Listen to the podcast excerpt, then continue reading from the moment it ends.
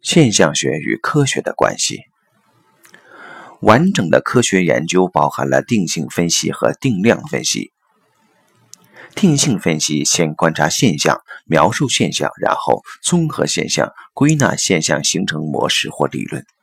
这些言之成理的理论要经过科学的方法去验证理论，看能否推导、解释和预测其他相类似的现象。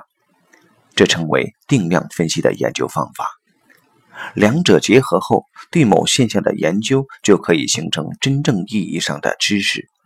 如果该知识的深度和丰富性达到一定的水准，我们就可以称之为学问。现象学是定性分析的一种，系统排列现在已经完成最重要的现象描述定性研究。在实践中，系统排列帮助众多人解决了家庭关系、组织关系问题。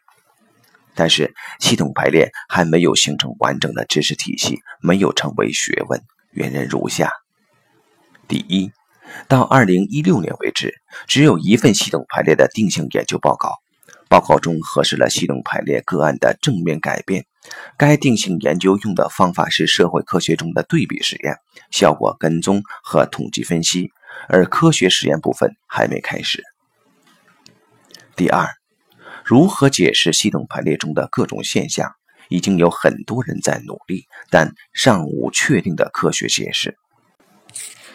现任德国系统排列协会已经举行论坛，邀请量子物理学家、神经科学家与系统排列导师对话。BBC 科学纪录片《Ghost in Your Genes》基因中的幽灵是最近的表观基因研究，告诉我们上几代人的遭遇，包括生理疾病和心理创伤是如何传给下几代的。这非常符合系统排列呈现的现象。第三，对于系统排列的发现，哲学方面的探讨也不多。事实上，系统排列的发现颠覆了我们对于生命和世界的看法。那些不同的看法对于人和世界有什么意义？人在世间中的定位跟周边世界的关系是值得探索的。这些是留给哲学家们探讨的范围。而系统排列导师关注的方向是如何实践。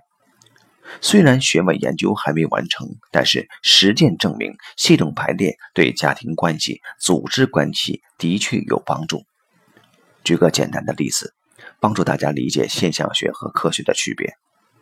我观察到做爱可以生孩子现象，那我想生孩子的话，有两个选择：一是尝试做爱生孩子。不是每次都成功，但也有很多成功的例子是有效的。二是做科学探索，研究很久，发现原来是精子和卵子的结合才有孩子。实践应用和科学研究其实没有先后之分，应用与研究总是在发展过程中相辅相成的。应用现象学的三种态度。应用现象学需要三种态度：无为、无惧、无爱。无为，无为就是不刻意去追求效果，不怀抱意图想要去帮助当事人，顺从并尊重当事人自然的成长过程，让当事人按着自己的发展阶段去走，而不是带着他走。例如，如果当事人心灵还处于孩子阶段，你想让他一下子进入成年人，那就有点困难。举个例子，有三个农夫，第一个天天去施肥，天天去拔苗，拔苗助长，结果把苗都拔死了。这是很多导师犯的错误，希望当事人快速达到一个状态。第二个农夫既不除草，又不挖渠，不防虫，不施肥，听天由命。这叫不作为，不是无为。第三个农夫看到自然成长的规律，用的都是有机肥，不用化肥，挖水渠让水经过田，还会养点鱼、鸟、小龙虾，把稻田变成丰富的生态环境。这叫无为。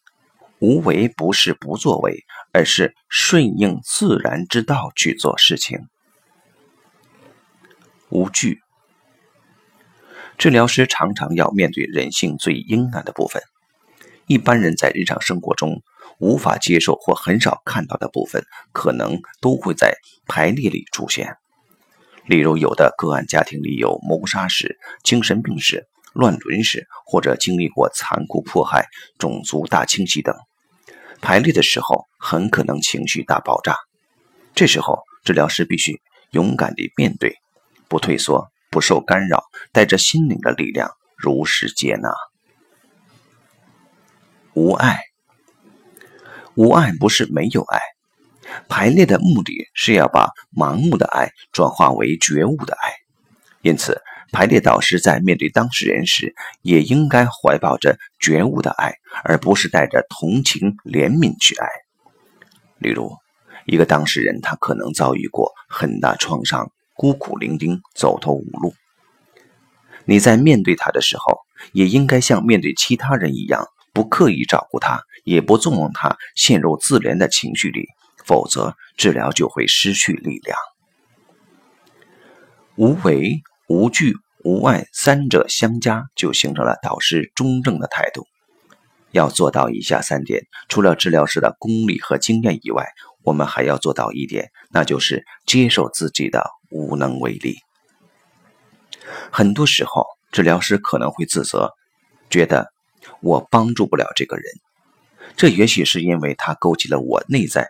帮助不了自己父母的感受，因此，做一个治疗师，首先要面对自己家族的问题。自我疗愈和成长的程度跟助人能力是同步的。系统排列中的觉察，我们打开了身体感官，接下来觉知什么呢？第一，对内觉察自己的身心感受。当事人在陈述自己的诉求和排列进行时，导师会有自己的一些感受。首先是身体上的感受，例如感到身体某部分会麻木、疼痛、紧张、僵硬等。如果你和一个精神分裂的人坐在一起，你的身体有时会呈现紧张的状态。其次是情绪上的喜怒哀乐，你对当事人愤怒、悲伤、恐惧等这些情绪也有共鸣。有共鸣的地方，往往是问题的关键。接下来是情感上的觉察，情绪可以没有对象，自然就涌现出来；情感却是有对象的。例如，当事人提到妈妈时，你可能会有一种心酸的感觉，代表当事人也许与妈妈有些未完成的情节。导师对自己身心的清晰觉察，可以帮助发现当事人的问题，并确定排列的方向。海灵格可以做到脑子里空无一物，但感觉十分精准。一般治疗师却很难达到这种境界。大部分时间，我们会以自己的觉察为基础，在脑袋里飞快地思考。第二，觉察当事人的身心状态，其中身体部分。包括他的身材、长相、神态、语气、肢体动作；情绪部分包括情绪类型和事件的关联，对谁的情绪以及他的陈述中哪些可能是故事，哪些是事实；还有当事人的内在状态，例如他在陈述这个问题时是孩子气的状态、青春期的状态，还是成人期的状态。在孩子期，他可能会以一个受害者的姿态出现。因为对孩子而言，事实背后复杂的真相是他无法理解，也不愿意去理解的；而对一个成年人来说，他可以评估事实，可以从不同角度去了解。